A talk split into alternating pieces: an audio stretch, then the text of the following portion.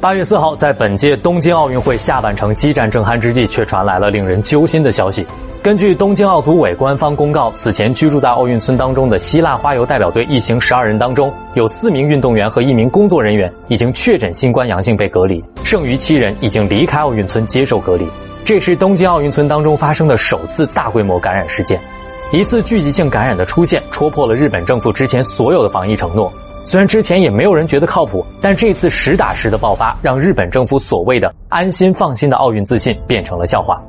日本一直宣称奥运前后采用气泡防疫，主张奥运村和本土分开，用隔绝来控制，切断奥运村与外界接触。选手和工作人员也都处于这个不接触外界的气泡当中，看上去好像还挺靠谱，但真正实行起来才发现，理论再好也是漏洞百出。从选手到达机场的那一刻开始，就没能与普通民众彻底隔离，再转到奥运村、转到酒店流程下来，基本没有办法确保绝对的安全。比如之前就有我们的乒乓球选手们出了海关之后被日本网红围着合影的新闻，防疫执行力度可想而知。抵达日本之时，选手也无法完全与普通旅客隔离开；抵达住处之后，也并不能保证完成规定天数的自我隔离。专用交通工具出行途中，仍然存在感染风险。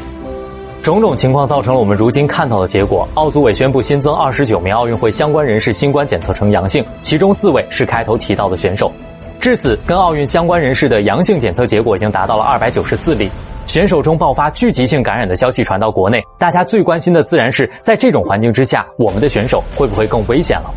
在防疫方面，中国代表团的确堪称本届奥运会所有代表团当中的标杆。中国代表团的办公室里放了紫外线消毒仪，楼道里有红外线热成像测温，运动员和官员们也都会佩戴 N95 口罩。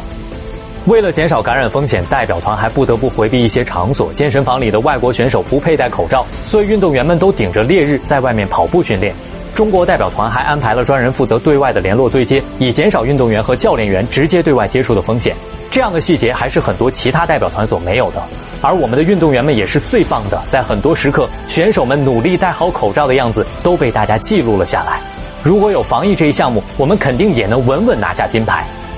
比赛还要继续，他们做到了最好的防护，我们也只能祈祷奥运会的最后几天时间里，中国代表队一定要保护好自己，平安归来。